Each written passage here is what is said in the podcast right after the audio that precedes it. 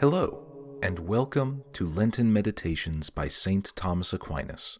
Today is the third Tuesday in Lent, and today the Angelic Doctor reflects on how Christ is truly our Redeemer.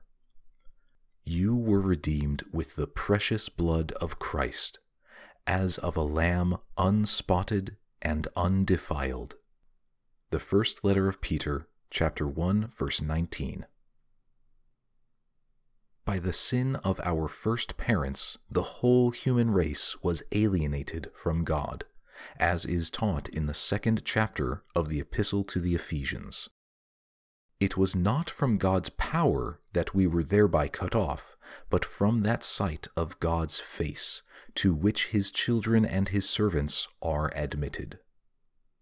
Then again we descended beneath the usurped power of the devil man had consented to the devil's will, and thereby had made himself subject to the devil.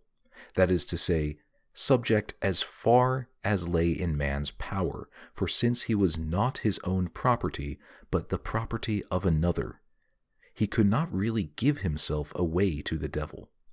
By his passion, then, Christ did two things.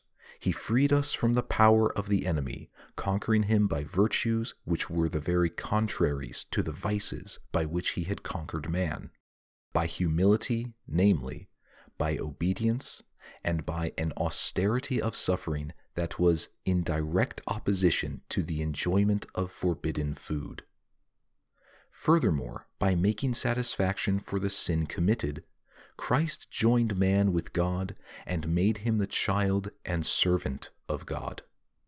This emancipation had about it two things that make it a kind of buying. Christ is said to have bought us back, or to have redeemed us, inasmuch as he snatched us from the power of the devil. As a king is said, by hard fought battles, to redeem his kingdom that the enemy has occupied. Christ is again said to have redeemed us, inasmuch as he placated God for us, paying, as it were, the price of his satisfaction on our behalf, and that we might be freed both from the penalty and from the sin. This price, his precious blood, he paid, that he might make satisfaction for us not to the devil, but to God. Again, by the victory that his passion was, he took us away from the devil. The devil had indeed dominion over us, but unjustly, since what power he had was usurped. Nevertheless, it was but just that we should fall under his yoke, seeing that it was by him we were overcome. This is why it was necessary that the devil should be overcome by the very contrary of the forces by which he himself had overcome. For he had not overcome by violence, but by lying persuasion to sin. Love.